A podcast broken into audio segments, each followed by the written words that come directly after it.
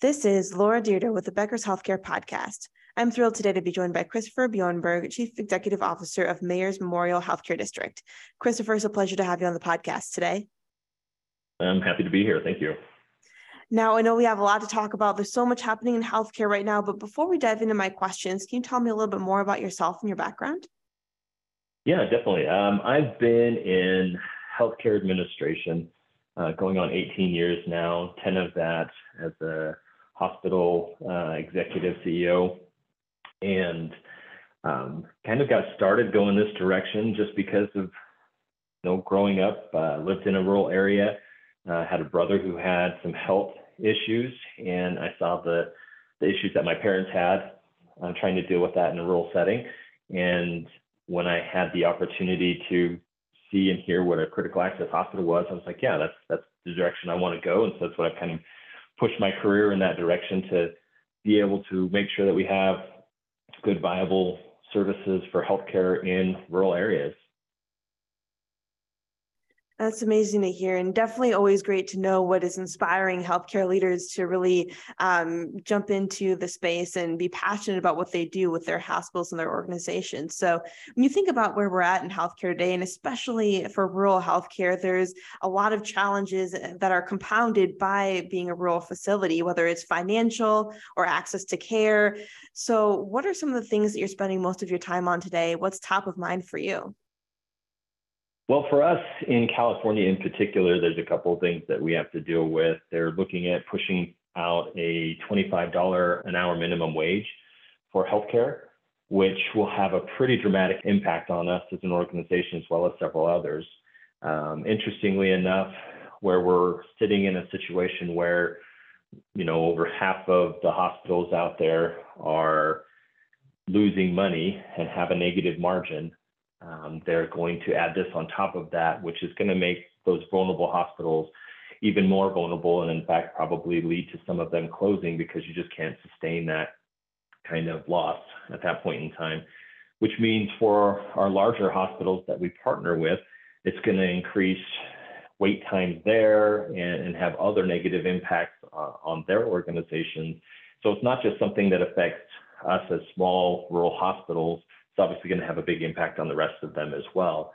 On top of that, California has another 2030 seismic issue that we're dealing with.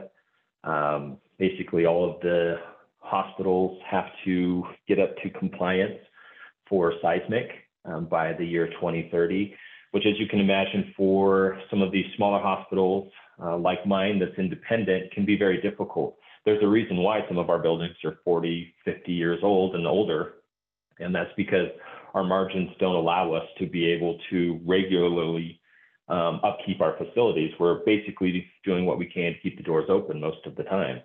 And there's this seismic initiative that they put out there that we all have to adhere to. But on the back end of that, there's also no help. So there's no help from a financial perspective. Um, in particular, in the state of California, we, you know, they call Medi-Cal here, which everybody else calls Medicaid. And, and with that, there are issues stemming from the fact that we're in one of the states that has the highest cost of living, and yet we have one of the lowest Medi-Cal or Medicaid reimbursement rates. Um, we're actually ranked number nine or eight, I believe, um, in the entire country as far as lowest um, Medi-Cal reimbursement. And so it's just very difficult to have this uh, seismic initiative put onto us and have no way to pay for it on top of that, especially for those rural hospitals that are independent and we don't have like a, a Mercy, Dignity, um, Kaiser, or any, you know, parent company that fits the bill, so to speak, like some of the other smaller hospitals have. So it makes it very difficult. So those are a couple of things that kind of keep us up. And of course, for us, it's no different than anywhere else. There, there's the nursing shortage, and that can be amplified in a rural area just because there's even fewer people to pull from. And so for us, that's on top of our mind. We're really focusing on what we can do from a recruiting standpoint, and then even further from that, what we can do from a retention standpoint to keep those people in. We want to keep our good people and make sure that we have those services that we can provide on a daily basis, weekly basis, yearly basis, and so forth from now into the future because it's very difficult for us to find those folks and, and we want to be able to keep them. And so agency usage is up um, here just like anywhere else. And that is another uh, resource that um, taxes our financials. And it's a necessity at this point in time. And so anything that we can do to offset that, we're working on. That makes a lot of sense. And what an interesting challenge that it is uh, having to be in such a state like California, as you mentioned, with uh, considering boosting the minimum wage uh, significantly would be for your organization. And then, too, with the seismic issues, needing to make big potential capital investments. You know, when you think about that and are, are looking into the future, um, what types of, I guess, solutions are you able to think through? Are you spending more time trying to think about potential affiliations or philanthropy or advocating um, at the state level for what health healthcare facilities need? How does your, um, I guess, day-to-day responsibilities change when you think about, you know, making sure that you'll have what you need to be um, able to run as an organization and serve your community over the next few years, even if these things do go to, into effect?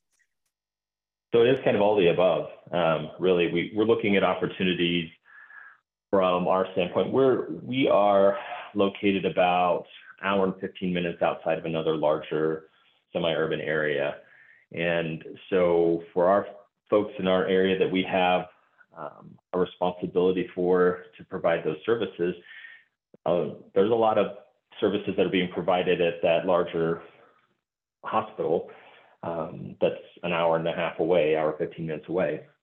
And through the mountainous roads this time of year can be very difficult. So we're looking at things that we can do to bring some services here that actually make sense. So we've partnered with um, Chartis and as far as pulling data and looking at information for services that are going outside of our area that we could potentially provide here, what kind of um, revenue we could expect if we were able to bring those in-house, and really kind of going through that list. So as we look at what we need to do into the future, what is our community telling us what their needs are, and using that information along with our community health needs assessment to really tailor what services we provide in that direction.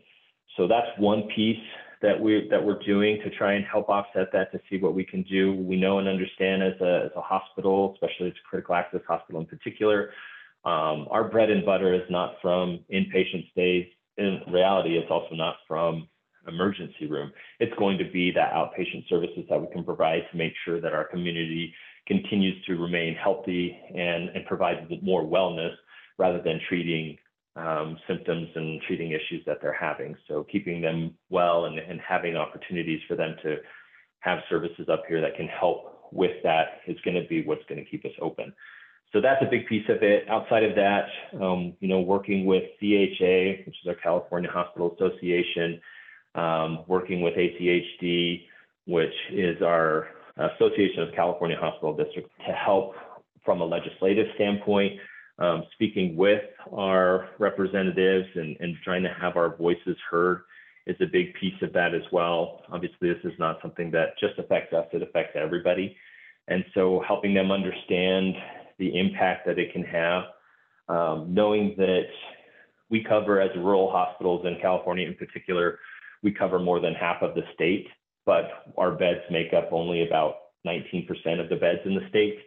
Um, so we have a very large area, geographical area that we cover, and we have a large group of people that we cover that without us being here makes it very difficult for them to get the care that they need. And you can only already find all sorts of data out there about rural health and the importance of that and what that means to people in those rural areas that inevitably supply most of our food and other resources um, to the rest of this state, the rest of the country, and so forth. So it's important for our legislators to know and understand the impact that they have as they make these votes and as they try to push certain things through, um, what it can mean to rural areas in general, and inevitably what that means downstream from there. So those are a couple of things that we do. Um, affiliations, obviously, we look at what we can do with our, our fellow rural hospitals in, in close proximity, anything that we can do to help get together and and try to offset costs, maybe spread it out over two or three of us for certain things. Anything along those lines, we we will always look at trying to do. We have a great group of hospitals that we work with up here already. Um, you know, we do a great job as a as an organization here, reaching out and and asking questions. Um, a lot of the, the my team is resources for other organizations as well and it's just something that you have to do. You have to be, you know, technically they're a competitor, but at the same time, if something happens to them, it's it's worse for us as well. So there's a lot of things that we can be doing to work together to make things better, and so we're constantly reaching out to figure out what we can do with that.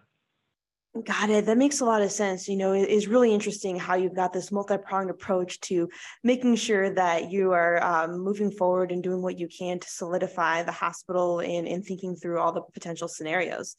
Now, what are you most excited about right now and what makes you nervous? You know, I think for us, there's a lot to be excited about. Healthcare in general is, is something that's important. And, and we have uh, a great team here, we have great community and there's a lot of opportunities for us as we look at services that we can provide in the community, uh, things that we can do to make things better for not only us as an organization, but the community as a whole. That is, that makes it kind of exciting as you come in day to day and you find out, okay, well, where are we moving now? What what direction? You know, what's the next steps? And and so those pieces are exciting as you really look at trying to put that puzzle together for a community and, and remain viable. Um, it, it, can be a little, a little nerve wracking at the same time, but there's also a lot of excitement about that as well. I think as a whole, as we come out of this pandemic and, and go into an endemic stage, there were obviously a lot of positives and negatives that came from that from a healthcare perspective. But I think one of the positive pieces that really came out of that is people really started to see how important um, healthcare is in our country and how important it is to have services available. And to me, that's an exciting piece because um, that's why we're here. That's why we're why we do what we do. And to be able to be a part of that and kind of see how people started supporting more and um, and saw the importance of, of what it is that we do and, and it's not just a scenario where we're not like everybody else and what I mean by that is most places that people go to work, um, whether it be, you know, Walmart or or Disneyland or whatever the case might be, like people want to go there, right? People want to go there. They have a desire to go there to get what they need. Nobody wants to go to the hospital. Nobody wants to go to the doctor's office. Um, that's not a that's not a need. Nobody wakes up in the morning and says, "Yay, I get to go." You know, my appointment's today. This is going to be great um, it's usually very negative. And, and so you kind of work behind the eight ball from that standpoint as a healthcare organization. But I think that COVID has kind of helped people understand that there's more that we can do than just treat. And it kind of goes back to what I mentioned before. We have an opportunity to be able to provide wellness and, and make uh, an impact on our community from a wellness perspective. And that's exciting to me. Um, as far as what makes me nervous, um, you know, outside of the things that we've already listed, uh, really coming down to that nursing shortage. I think that there's a lot that happens in the background that many of us aren't even aware of as far as that contributes to that nursing shortage. And it is a difficult job. It's not something for the faint of heart, that's for sure. And it's something that is very rewarding at the same time. But it's one of those jobs where you walk out of the door some days and you're like, man, why do I do this? And other days you walk out the door and you think to yourself, this is why I do it. And one of the things I look at is my responsibility as a, as a CEO of an organization is to try to make that happen more often than not when they can walk out and say, this is why I do that. So it's to make the bad days bearable and make the good days even better. And to me, that's important, but it's also very, keeps me very nervous at the same time, just because there is such a need for nurses and and you have organizations that uh, you know comes back to supply and demand and nursing shortage and you have these these groups that are taking advantage of that. And um, and it, it, it's a that cost is it's pretty heavy on on most organizations and rural hospitals in particular when you're looking at paying upwards of 150 to 250 dollars an hour for a nurse um, that takes your resources pretty quickly Absolutely. And, and definitely it seems like a, a huge, huge challenge industry wide. I know a lot of organizations have definitely felt the uptick in nurse pay, whether it's with travelers or with uh, their full time staff nurses or part time nurses as well. So it's certainly something that I know the industry is trying to figure out and, and make sure they're able to provide those uh, care teams in the right way and make sure they've got the right teams for the organization but at the same time you know understanding that they can't um, be putting all of their resources towards towards the nurse pay and that kind of thing. Um, so that's definitely helpful to think about now, as we move forward, and definitely healthcare is one of those areas that continues to fall, evolve and, and grow and develop. How, what skills do you think will be most necessary for effective healthcare leaders to make sure their organizations are stable and successful going forward? You know, I think that um, from my perspective, a big piece of that really comes from being flexible. The tide changes quickly in healthcare and you need to be able to move with those waves when it happens and and understand this is the direction that it's going. And so how does that impact us as an organization? And and how can we ride the wave rather than trying to stand against it and just constantly getting knocked over? So i think that ability to be adaptable and flexible is, is very important for healthcare um, executives in general. On top of that i would also throw out there that communication is going to be key uh, there's so much that's happening right now and so much that's going on. And as as you look at what has to happen in an organization, if that communication is not there, and if you're not doing everything that you need to from a communication standpoint and helping people understand why these changes are happening and the purpose behind that, then it's much more difficult for that to happen. And, and change is inevitable and it has to happen. And so people have to know and understand that. And I think it's it makes it difficult too because sometimes that communication is not what people want to hear, and, and you have everybody that has their own opinion, and helping people understand that everybody can have their own opinion, but at the end of the day, we need to make the the right choice for the organization and what we're doing for our community as we move forward and and, and get behind that. You know, I talk to my team about it quite a bit. One of the I, I always tell them that there's two things that need to happen for effective communication to take place the first thing that has to happen is the person giving the communication has to give it in such a way that they there's no intent to offend. And then the person receiving communication has to receive it without the intent to be offended.